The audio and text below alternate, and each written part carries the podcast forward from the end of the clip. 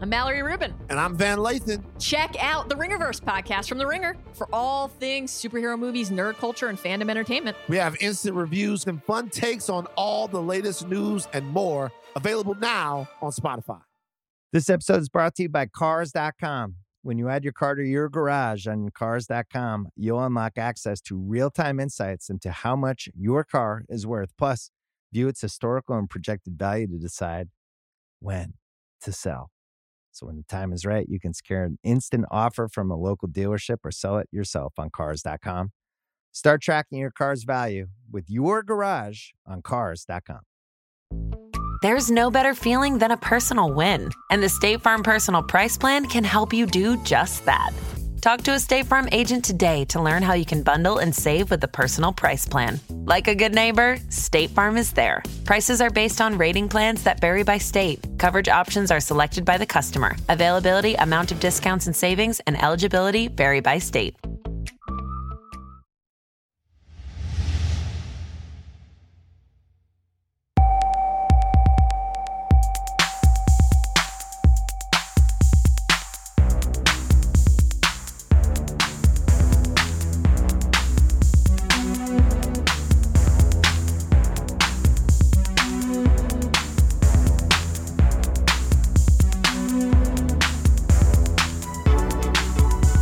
Hello and welcome back to the Stadio Podcast and Ringer FC. I'm Musa Okwonga. I'm Ryan Hunn. Ryan, how are you doing? I'm all right, thanks, man. How are you? Ha ha. I I think I'm a lot less tired than you. Yeah, it's all right. A couple of late nights. Four podcasts and an essay on Klopp coming up, which I'm looking forward to. Yeah, it should be up by the time you hear this. Great stuff. I went a bit whimsical about Kloppo, Good. so that should be up on the ringer.com forward slash soccer. Hey, there you go. A bit of admin. Straight away. Straight in with the admin. Uh, thanks to everyone who um, joined us on Spotify Live the other night, straight after the Real Madrid Manchester City game. That's up on the Ringer FC feed now. Uh, for those of you who had problems with that episode because uh, initially a duplicate got published, it's all updated now. But if you're still getting the Liverpool episode, then maybe just try it on another platform just for that episode because it might just be an issue with updating. It will eventually fully update. We checked them all. Well, I checked them all before I I went to bed finally, and they were all working fine. The only issue might actually be with the actual Spotify app. You can listen to it on desktop or it works on other apps just for that one. So if you're having trouble getting that last episode, then uh, maybe just try it on another one for now. But also, just a quick disclaimer I don't actually publish them, so I can't have that kind of power. You know what's funny though? See how everyone atted you in a time of crisis. Yeah, and I was just like, Despite your now. Do you express instruction, despite your instre- express instruction, any problems at Kwonga, no one atted me because they know that you're reasonable. They know you're all engaged. You feel flattered in a, se- in a sense. You should feel flattered. yeah, although it's it, it, did feel a little bit like, you know, when you're like putting out a fire and someone's like, the cat, the cat. And I'm like, whoa, hang on a minute, I've only got two arms. Who do you think I am? Jan Oblak. Who do you think I, you know, well, well, actually, he's not catching cats at the moment. So he's not catching much. No, he's not catching from cats. heat from- no. but anyway, um, yeah, sometimes it happens. Yeah, sometimes it So does. apologies, but it should all be fine now. Any other admin? Wrighty's House is back next week. We've got Chloe Kelly on the show That's a big coup. That's amazing. ahead of the Women's FA Cup final. Uh, we've also got Callum Jacobs coming on, the editor of A New Formation, the book we've put we've mentioned a couple of times that you've got an essay in, Jeanette Kwakye's got an essay in, uh, Aniefiok Ekpoudom's got an essay in, Sana Qureshi's got an essay in, loads of people. So you got my favorite City player and my favorite writer on black culture. what do you know? That's listen. That's a great week. It's a Awesome great week. So that'll be on Wrighty's House on Wednesday. And then just two stadios next week. You lucky, lucky folk. Just the two. They're like, oh God, thank God. Oh my God. So yeah, today is the final one of our four straight stadios. We're going to talk about the Europa League semi-final second legs. We're going to talk about the Conference League second legs and maybe a couple of other bits. Did we say we hope everyone's staying safe and well? We Because hope if we they are. But didn't, it's always good to say. we It's good to really be explicit. we- It's good to be yeah. explicit. Yeah, that's one are. of those kind of like we don't have to say it to think it. But yeah, we do. But it's good. It's good. It's and good to say. It's good to say it. And uh, yeah, let's get into it after this. Just do it. We need to give a quick shout to Seattle Sounders, who became the first ever MLS side to win the CONCACAF Champions League. That's huge, man. It's big. They beat Pumas the other night. It was uh, just after we'd finished uploading all of the of Wednesday's episode. That's a massive achievement from Seattle Sounders. Only Mexican sides have won it so far, and hopefully that opens the door to other MLS sides pushing for the for the CONCACAF Champions League. I knew it was big because I got uh, a, a DM from my um, very excited cousin at 6 a.m. saying, until further notice, Seattle is definitely the football capital of the US. So there we go. Oh, wow. The rest of the US is just throwing the gauntlet down. Wow. But yeah, congrats to Seattle Sounders. It's huge. It's huge. Massive. So yeah, just wanted to throw that in as a shout at the top. Where do you want to go? Where do you want to start? Should we start in Frankfurt? I actually was tempted to start with Rangers, but we can go to Frankfurt's nice because Frankfurt had a big opening. So let's get to that. Let's start with Frankfurt. The reason I want to start in Frankfurt is because it's 42 years since Eintracht Frankfurt have been in a European final. They will play Rangers, who haven't been to a European final for 14 years. And then in the Conference League, you have Roma, who haven't been in a European final since, for 31 years, playing Feyenoord, who haven't been in a European final for 20 years. But Eintracht, I like that you start here only because not just with the history behind it, that's incredible anyway, but the um the energy in this tie on and off the field, we'll come to the off field stuff later, but just the way that the Eintracht fans set the tone. oh my God, yeah.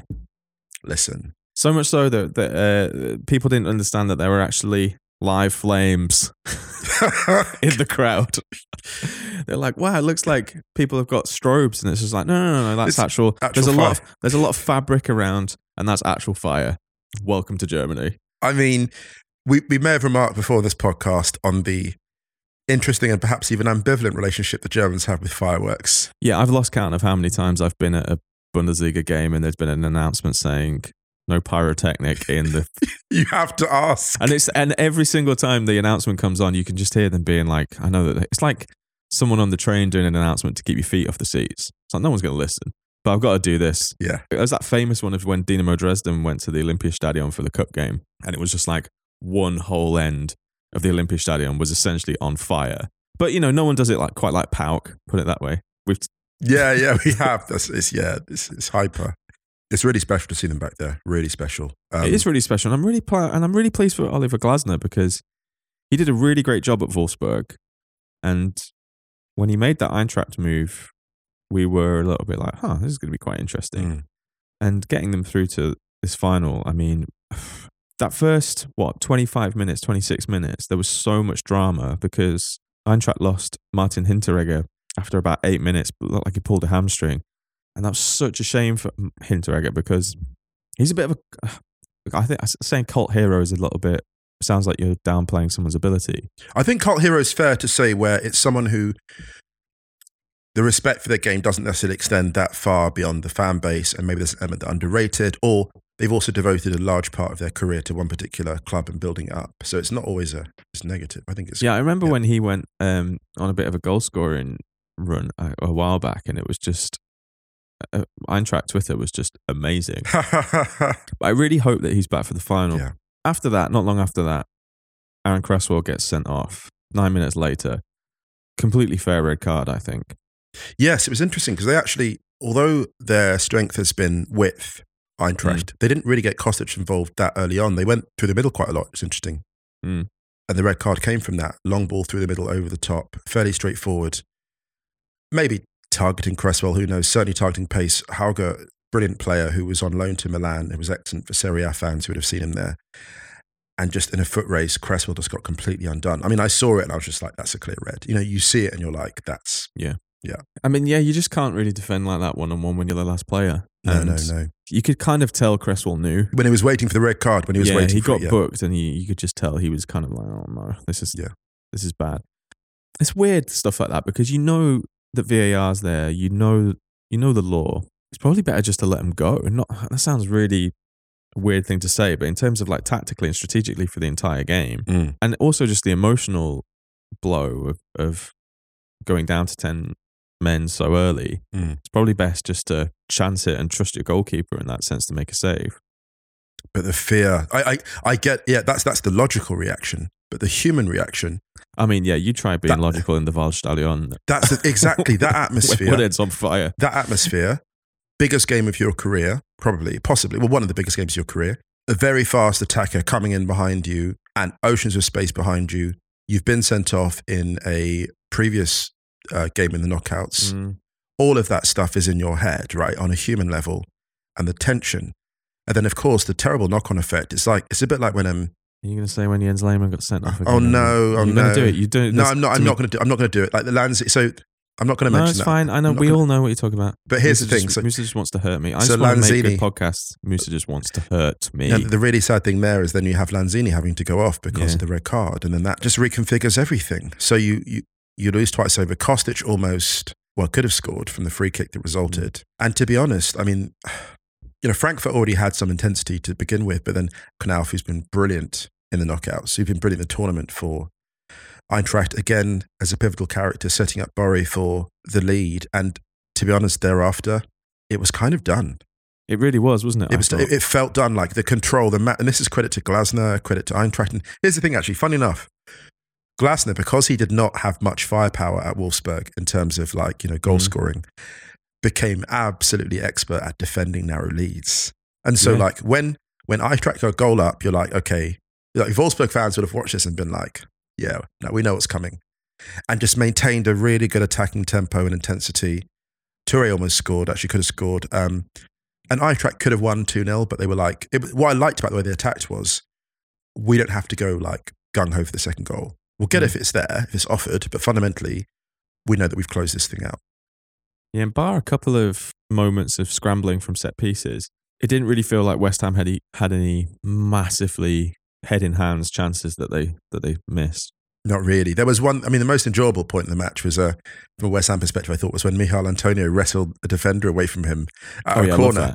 Yeah, yeah, yeah. I I, love that. Oh my goodness. Just like picked him up and moved him to one side. Incredible. Yeah, yeah. Do you know when you leave the Christmas tree up for like two or three days extra and eventually someone just like tosses it out? It was like that. Uh, are we going to talk about Moyes' weird red? I think we have to. It was, yeah, weird is the word. So um, David Moyes getting angry that the ball's not being returned quickly enough. So lashes it at uh, one The of the young ball person. yeah, player, a member of staff, and absolutely thrashes it from close range, and then like So weird. then swears a bit. But the speed of the ball, though, like if that catches, and that, and, and the, I think the ball boy was turned, had the back turned at the hmm. time. That was like extremely dangerous, actually. Like that's an extremely dangerous, and not not only is that, but also like the loss of control. well, I mean, old man kicks ball in anger at young person for no reason. And That's also, basically all that happened. I know that there's you know there's shit going on. He's in a high pressure environment, stuff like that. But David Moyes has been around the block, Mm, right. and then the apology afterwards was just the apology, non-apology, just almost deadpan, being like, "Yeah, I apologize to the ball boy." He said, but you know, he kind of I think he said he like he threw it back a bit softly, and it sat up perfect for the volley, like it was some kind of banter thing. It was just like smashing a ball at a young person from that close range because you think they didn't give it back quick enough. When have you ever been to an away ground when the home side is leading and a ball boy or ball girl has rushed to give the opposition the ball back quickly? Right. For a start, you knew what this was. Secondly, it wasn't even that slow. The ball had only just bounced past before the ball person put it, like, gave it back. Mm. So I don't know, man. I just think I just find this is really odd. It's really off. Yeah, it's a bad look. It's a really like It's a really it's- bad look. And he's lucky it didn't, to be honest, he's lucky it didn't connect. Like I was watching that video again this morning and I was like, he absolutely rips that from point blank range. That catches that kid in the back of the head. It's serious, man. Yeah, if, if he gets a heavy fine for that, he can't complain about that. And also, I got to say as well, I'm going to sound like I'm going to get criticism for this, but it's like, do you know what? Like, I actually really disappointed in seeing a lot of the online reaction to that. Like, in terms of, Yeah, I did. it's amazing how It's much weird. people buy into like stuff when it's their team, I suppose. Um, but yeah. Yeah, just weird. And uh, to be honest, like, and a really disappointing end to a brilliant run for West Ham. You know, an amazing run where Moyes has managed them up to, and I think beyond the potential that people some might have thought they had. Like, that's a huge thing for them to be in a European semi final. That's, my God, like that journey for them, it would have been really exciting for them to get to the final because it would have been nice with this period of resurgence that Moyes had with them for them to cap it off, to something to show for it. And of course, they've got a semi final, but it's not the same as like being there in Seville. It would have been a really beautiful way to sort of round off a really great few months of form for them. I think you saw the difference between a side who heavily rotated for their previous league game and a side who didn't. That's interesting. I was I, was really quite surprised when West Ham put out such a strong lineup against Arsenal. And I think you kind of saw it a little bit in this game. Whereas Frankfurt against Leverkusen, they were just like they almost put that up as a you know like you get road win or like uh, schedule wins, schedule losses in the NBA. I was like, mm, no, they're going to bench a lo- they're going to sit a load of players for that. That's basically what Frankfurt did against Leverkusen on what was it Monday. I want to throw something in there. I wonder if, and this is maybe for West Ham fans, I wonder if looking back at the run West Ham have had and the slim margins, if they might look back and be like, "Ah, I wish we made a couple more investments along the way. Maybe Just in this last in this last few months. I'm not I'm not even I'm not it's not a criticism. It's more like because they've been extended on in the in the Europa League, which is obviously like it's a grueling tournament. And also they had at one point like a really good run at, you know, they had a go at the top four. Hmm. They had a go at the top four. So I, I just wonder if it was a question of, oh, I wish we could have strengthened here or here. Mm. Because it feels like this squad has really pushed themselves to, to, to a level where they didn't have anything more to give, if that makes sense. personally as a neutral, I think it's a real shame that the the way that they got knocked out. I don't know. It just felt a little bit. You have like the tragedy of the Cresswell red card, which sounds a Mm. little bit maybe melodramatic because players get sent off in semi-finals and finals all the time. But it was just so early, and it was such a. It was like the Spurs Liverpool, wasn't it? Like Yeah. Spurs Liverpool in Yeah, yeah, yeah. 2019, same thing. and then Moyes giving it a real negative edge. I think it's really worth remembering for West Ham the journey because so often with with stuff like this, when you have a, a side who doesn't necessarily isn't necessarily used to going to the stage of European competition, there can be a kind of it's now or never vibe Mm. about it. And sometimes when when you get knocked out, especially in a semi final, the sense of never can feel really really heavy Mm. it so often overshadows all of the positivity that came with that run. Incredible run. Yeah, yeah. Um, and we had a question actually from Josh Hedge who said, As a West Ham fan, ultimately, I feel this is still a hugely successful season, right? Yeah. And I agree, especially because they're on course to qualify for Europe again. Have we done enough to persuade Declan Rice to stay? I'm not entirely sure, is my honest answer. However, there was another question that someone wrote to us saying, um, Can I say this? Can I just throw this in Yeah, before sure, sure. because it's it's related? Simon Taylor. Last week you said that whether or not West Ham make it to the Europa League final, they're now a destination for big players. As a West Ham fan who has consistently seen us miss out on good players, I fear that the uh, that the Conference League isn't enough to attract real quality or keep Bowen and Rice, etc. Thoughts? Okay, I was going to say you may lose Declan Rice, right? Mm. But you may attract the next one. Yeah, And when I when I say when I say you know big players, I mean players who look at Rodrygo, for example, wasn't you know that well known outside Brazil, and look what he's done at Madrid. Look at Raphinha. There, there are play, there are so many brilliant players who are two years away from the entire world knowing who they are, and that is the category of player West Ham should be looking to attract because you have the coaching, you have the setup, you have the stability. It's in London. It's an exciting city. Like that is a destination. I mean, for God's sake, West Ham beat Sevilla. I don't think we talked about that enough. Like, really, they beat Sevilla in the Europa League. that is like that's the final boss.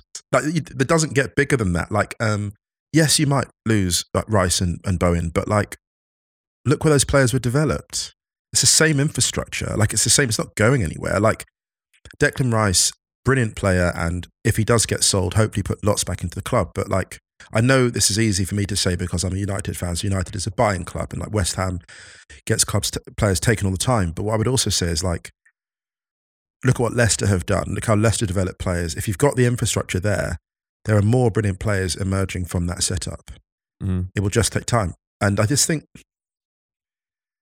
Yeah, it's it, it's it's bittersweet for West Ham, obviously, because it would be lovely to crown this run with something more. At the same time, there's so much positive that can be taken. I hope that once the disappointment subsides, there's excitement again. We've seen from West Ham over the last couple of years that you can be a destination side for a young player, but also really utilize players at other clubs in terms of loan system stuff, like getting players on mm. loan and building that way. I think they'll be okay, and I think for the next step, and this is this is something that I I wonder whether David Moyes has as much as the credit that we've given him over the last couple of years for what he's done since he's came back come back to West Ham. I wonder if there may be a time where he feels like he can't take that side to the next step, and they maybe take a chance on a younger coach. You know, like players kind of like buy into, Mm. like when when Poch was at Spurs or Southampton, even, or you know, we'll talk about him a little bit. I know they went out, but even like someone like a Tedesco, you know, Mm. someone like that might be the next step for West Ham. Because if you think about it, they've only really had like quite established older, not older because Bilic wasn't too old, but they've not really had like a young dynamic coach come in. Mm. For a no, I see, I see that. I'm not saying for one second get rid of Moyes now, but I'm saying maybe when the time does come, because it will inevitably come. You know, football management is like it's like being the mafia boss. We either get whacked or shit goes south. It's just it's true. It's there's true. no real- very few football managers leave on their own terms. You say you Moyes know. going to witness protection program. Exactly. Very few football managers get in the witness protection program. Interesting time for West Ham. Really interesting, I think, because also also like let's let's also the intangibles of like it's a club that just seems so much happier than two years ago. Yeah, for so like, much. and, and that that is, I mean, that sounds not to sound all you know cheesy or whatever, like, but that feels like an achievement in itself. Hmm.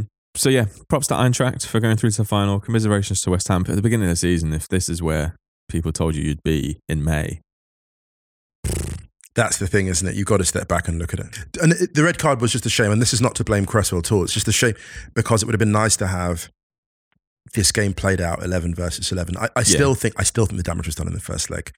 I think it was I think it was too it was too big an ask to go there and overturn that. uh, so Eintracht are going to play Rangers. Rangers beat RB Leipzig three one at Ibrox. This is like such an impressive result. This This is, is such an impressive huge. result. This is absolutely huge. I want to read a quote from Domenico Tedesco. Uh, Derek Rae tweeted this. Domenico Tedesco, who criticised the Leipzig atmosphere last week, said this to RTL about Ibrox and whether it affected RB Leipzig. The atmosphere contributed its part. I have to say, it was the best atmosphere I've ever experienced in the stadium anywhere. It was crazy, electrifying. He added, and that was the excuse for the first 10 to 15 minutes. After that, we were into the game and had the atmosphere behind us. Everything else is down to things that we that we're missing on our part. It's a shame. Really honest. Really honest. I, I mean, it's a very different. It's a very different kind of atmosphere to Leipzig. It's a very different environment. It's a very different. Has a very different history. All this kind of stuff. And actually, uh, Peter Fischer was interviewed on the pitch after the game, and he was, you know, clearly quite emotional. He had fans coming up to him and giving him kisses and stuff like that. And he said, "We're going to play Rangers in the final." And he said, "Tradition gegen Tradition." So Yeah. tradition versus tradition, which I know a load of people chime back at because of, you know, Rangers folding or going into administration and then having to come back with a different company name, but it's the same club, you know. Yeah. Come on. But the thing was, they were really good value for it. They took the lead. Say, a Tavernier man was unbelievable. Brilliant, Like, brilliant, brilliant uh, work in the build up by Glenn Kamara, who basically drew. It was like watching a. It was like basketball, like watching someone penetrate the paint and then kick it out for the shooter. Like drew two men, brilliant hold up play, and just released um, uh, the winger. Ryan Kent. Yeah, Kent- yeah. I, I think it was a shot. I think It was a shot. It was I 100% a shot. think it was a who shot. cares?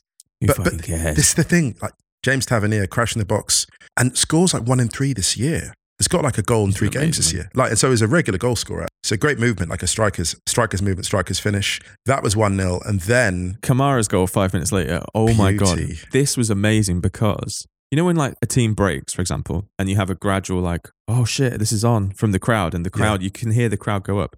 It went from zero to eleven yes, in an instant because even when he hit the shot, there was no there were no gasps.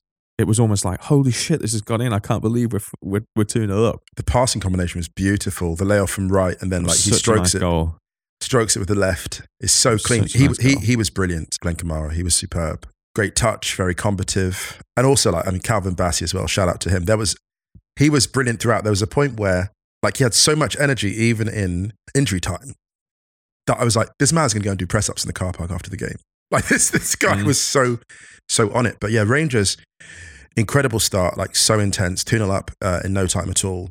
And this game almost had like three phases. It had that ferocious opening period, then a sort of central period where Leipzig asserted better passing control and Rangers were kind of trying to hit them on the break a bit more. Mm. Um, and then the closing intensity that Rangers came with. And it was kind of a sucker punch because obviously the score ended up 3 1, but for a long period, Rangers were leading 2 0. And just when Leipzig pulled the goal back, brilliant goal from Nkunku. Um, oh, so good. just after um, a great save by McGregor, actually. So they really turned up the, the intensity. Great crossing from Angelino, formerly of the Manchester City parish, of course. Um, beautiful side foot volley in the top corner from Nkunku. And at that point, I was like, wow, Leipzig might come back into this. But then, but then John Lundstram had other ideas. he didn't. It was such an old school. There was something about this game where, and this sounds really, really reductive, but it felt like the use of like aerial power for the Mm. final goal, just in terms of unbalancing the team. And I think, I don't know how much they have to deal with that type of uh, bombardment. It's not like Rangers weren't playing plenty of great stuff along the floor, don't get me wrong, but I was really impressed that Rangers used the full, they used the full arsenal, right? Mm. They were playing in behind, combination play, gorgeous goals, like, you know, one touch, but also like they can put it in the air and really like cause, cause trouble. And the confusion, in the confusion, um, Gulácsi came out for the high cross, didn't quite get to it, turned back into the box. And Lundstram there with a really nice finish because there's a couple of bodies on the line as well that he had to evade. And that, that goal, in terms of what I did to Leipzig, I think it, I think it really, you know, not it deflated them, not just in terms of they had to do more in terms of scoring goals, but you could feel like the passing movements were not as slick after that. They were attacking, but it wasn't with the same coordination. There was a desperation that came into the play, I think. Mm. And they, and even before that, long before that, Rangers had frustrated. Like Dani Olmo was, he found it as tough going as I've seen from him in a while.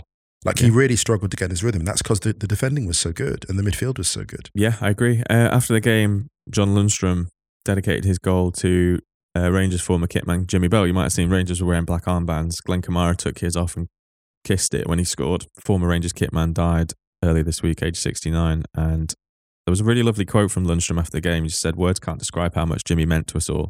He was the bedrock of the club and touched everyone. I've only been here for one season, but he took me in and I can't speak highly enough of him. And I just want to dedicate my goal to him. I absolutely love him to bits. That's beautiful. We need to big up Giovanni Van Bronckhorst. Came in after, obviously, when Gerrard went to Villa. Is he going to do the Di Matteo?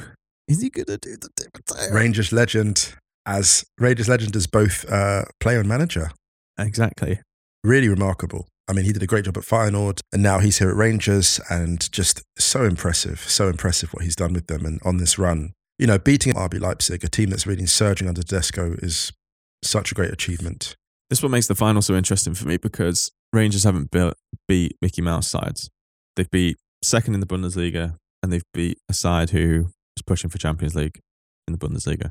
If you look at it that way, you should say that they should beat Eintracht in the final because Eintracht are way further down the table. But we know that it doesn't work like that in one-off games.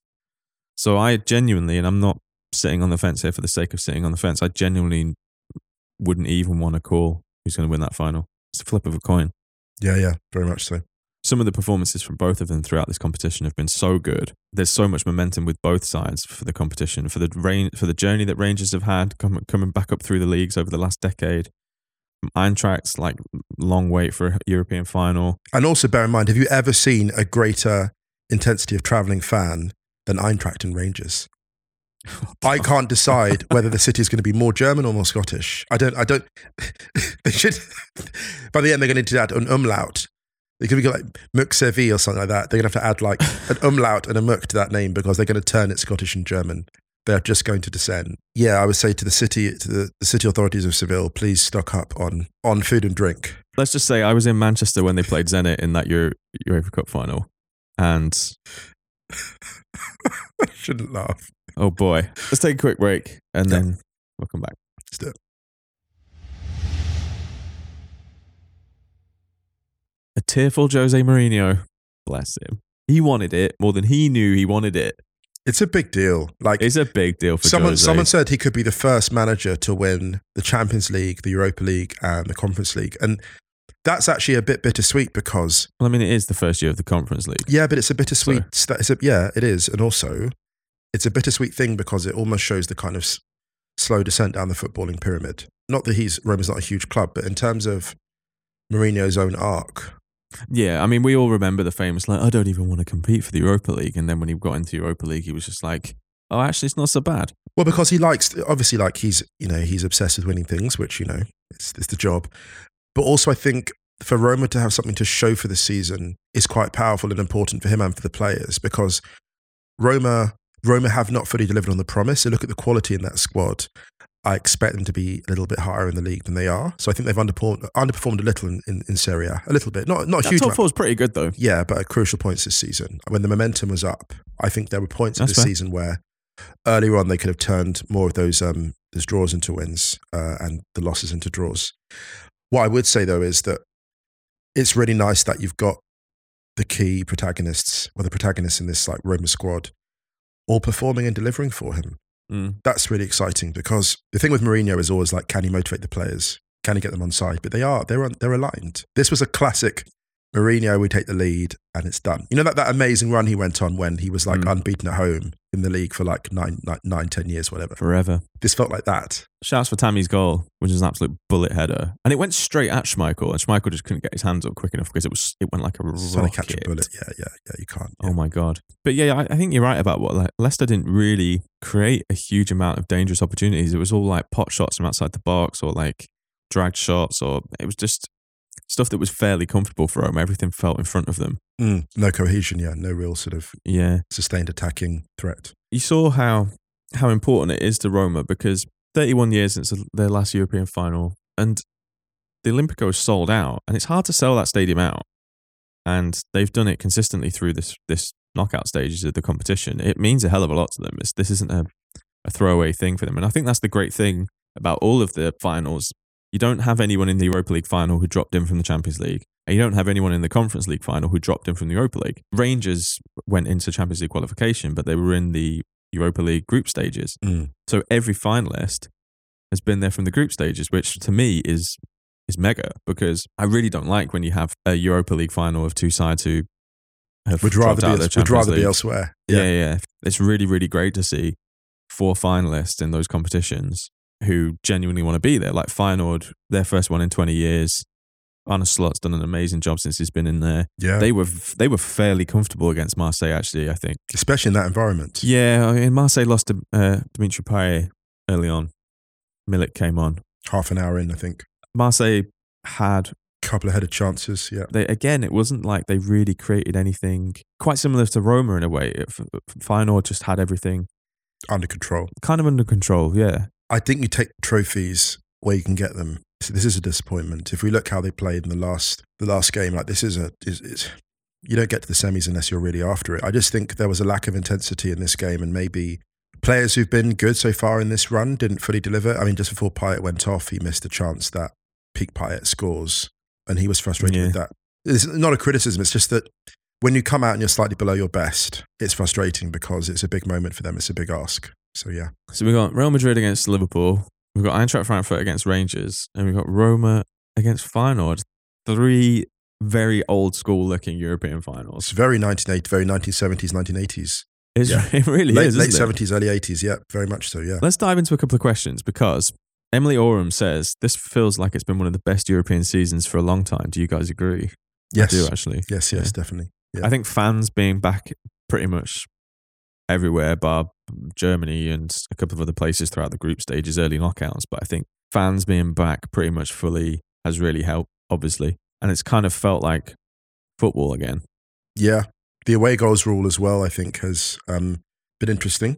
Well, we had this from Andrew Blair said, have the games that have been played since the post group stages in all of the European comps finally put the nail in the coffin of away goals? And we said this before, like I personally thought it was o- an okay thing. There was a lot of furore around the initial Mm. thing. I remember tweeting saying, you just don't know how this is going to work because Mm. it might take a while for tactical thinking in away legs to shift. With stuff like this, you need a large sample size, right? It's Mm. just data 101 initially, everyone looked at that Real Madrid performance away at PSG, I think, completely out of context. And as we've now seen, tactically, it was perfect. Mm. And they scored three away at Man City. It isn't really affecting, I don't think, teams' performances away from home. If anything, I think it kind of allows teams to play a little bit freer because they know that the consequences of a single goal, are just a single goal. yeah, it's just a goal. Hey, Musa, a goal, it's just a goal. Exactly. Put that on a t shirt. Exactly. But what do you think? Obviously, it's just a few da- uh, a, a few games with the away goal rule having gone, but I feel rather like you. I feel like it enables teams just to go for it. Mm. Like you lose a game in one leg, and you can kind of reset the next game and go, okay, we're two down. Like let's just carry on playing. It's a bit like just changing, just changing halves at, at half time now, isn't it? Yeah. And from that perspective, when you look at it that way, I think actually the away goals rule is pretty harsh because it's like before you could change halves at half time, and all of a sudden the jeopardy is greater. It doesn't seem, in hindsight, maybe doesn't seem entirely fair. But yeah, I just think if these if these knockout rounds are an advert for away goals not coming back, then why not? I'm all right with it. Listen, I, I'm a big fan of certain rules that have never really stuck around in football, like the golden goal. I love the golden goal.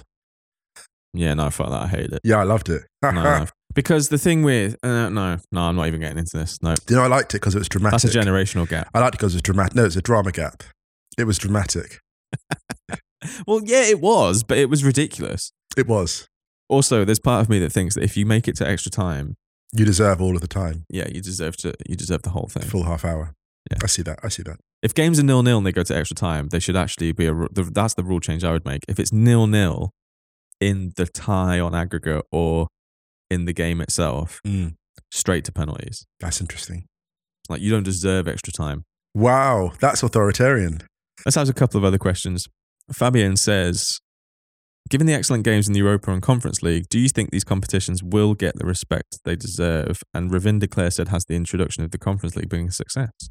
I was concerned about squad depth for the Conference League, but you can only see if you look at the clubs that have been in the Conference League and what they brought to it. And some we've had some like big matches, like Union Berlin have been fantastic in that tournament. I think it's been great, actually. I do too. I had a little, I had some reservations initially. Part of that is down to the very bloated nature of the Europa League and the Conference League. You know, the qualification, the dropping in from other competitions that then expands to a round of 32 and then a round of 16. It's just, it's a lot. That's a lot. That's Yeah. an extremely big tournament. I would still like it to be a little bit more streamlined and the consequences of going out of the Champions League group stages to be that you are out of the Champions League Mm. and likewise with the Europa League. Yeah, maybe it's cool because it throws up, you know, like Dortmund against Rangers or something like that. But you know, like we said, those four teams have got to the final and they were in the, the competition at the group stages.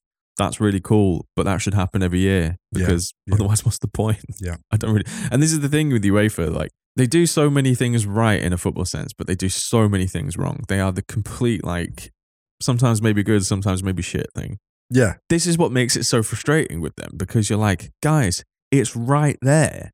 You have the most amazing collection of stuff there, and you never quite. stop tampering with some of it. You even Yeah, never yeah. quite stick the landing right. I still think that doing straight knockout in the Conference League would be unbelievable I like that old school UEFA Cup vibes. because we've seen how great two-legged ties are. Yeah, The fun really gets going when the ties get two-legged. I think a lot of people at UEFA might even agree in terms of the quality of the football, but they might say, "Well, revenue generation for the group stages." Yeah, I, what but also I agree with to. that. That's fine, and I Yeah. can deal with it. I tell you what, if they agree not to do this bullshit week of football for the oh, semi-final knockout Oh God, the stuff. final four. and the single leg stuff, Oh, if they agree not to do that, I'll let them keep the group stage. yeah, I agree with that. Why they keep tampering with a thing that people love and that works? I'm not about. I'm not against change or reform or whatever, but it's when you're squeezing every. You're squeezing every bit of juice, every bit of, and because it's all is all about money, really. Someone's obviously run the numbers and been like, "Hang on a minute, a week of football, we can get this sponsor, that sponsor, that sponsor, they'll sponsor this for a week." It's all like money first and entertainment second. And my one fear with these things is you keep taking entertainment for granted. Eventually, you lose the entertainment. You know, you keep loading all this stuff on, like loading. Don't get me started on the World Cups and all the rest of it, but like, yeah, you keep loading all this football or different formats into the mix without thinking about what's at the core of this, what makes this tournament special. And it's the marquee nature of it. And I don't mean marquee as in like, oh, let's have a whole week of leader. I mean, as in like the Champions League weekend as it is, is an epic thing in itself. Even if it's a few, a few fewer million euros in the bank from different sponsors. Hmm. That's my. That's why I, just, I, I feel resigned to it because I'm just like, it's not broken, and you're going to keep trying to fix it. Let's finish on a fun question from Kevin Skinker, who said, I fell asleep in the 86th minute of Madrid versus City oh because no! it was around 5 a.m. here in the Philippines. What is the worst thing you've ever missed because you fell asleep too early? I'm going to sound really smug here. I have not yet had that misfortune. I haven't yet. Nothing at all No, I haven't. I haven't because um, because you never sleep. well, like the thing about football matches, I, I've got a thing about football matches and completion, right? I don't think it's like f- football specific, no? Um, I'm yeah, I, Ryan, I don't sleep that much. Yeah, exactly. I basically what I sleep like basically like four hours a night. Oh my god, the cat's out of the bag. I sleep like four or five hours a night, like continuously. So I'm not really. There's not much I miss. I mean, I suppose there's been some basketball I've missed because it's on too late. But generally speaking, I've been okay. Sorry to disappoint. That's just a very honest answer, but yeah. Um, the worst thing I've missed because I fell asleep too early. Don't think I can answer that on the podcast. Uh,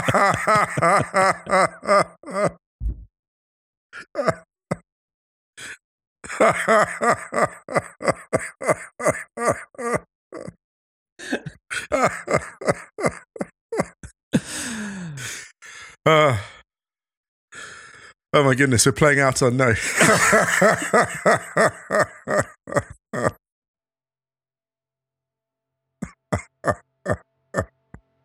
All right, then let's get out of here. let's do it. Let's do it. Uh, much love, everyone. Thanks for persevering with us for four episodes this week. We'll be back on Monday. And don't forget to check theringer.com forward slash soccer. The Stadio Outros playlist on Spotify. Speaking of which, we needed something noisy and kind of epic for this week to do the European knockouts justice. So we picked Stratosphere by Duster. Gonna let this one roll. Anything you want to add, Musa? I think you should add something because this now's the should- time. Come on. Why should I? There's nothing to add. Because everyone's hanging on your every word. no, no, I don't like the attention. I'm not like that. It's not Shut up. like. It's 248 episodes. You can't hide. You can't bullshit anymore. Do you know how tired I am at the moment? Let's make an omelette this morning, and I instead of cracking the egg into the cup, I cracked it back into the box. I li- my brain is completely. I'm, I'm, I'm like I'm really tired at the moment, and I shouldn't even be that tired. So yeah, I'm not. I'm not sound enough to uh, to have a grand closing statement. wow. So- Do you know what? That made me feel genuinely grateful for the times when you say nothing to add. Exactly. All right. Much love, everyone. Have a good weekend. We'll be back on Monday. Take care. See you then.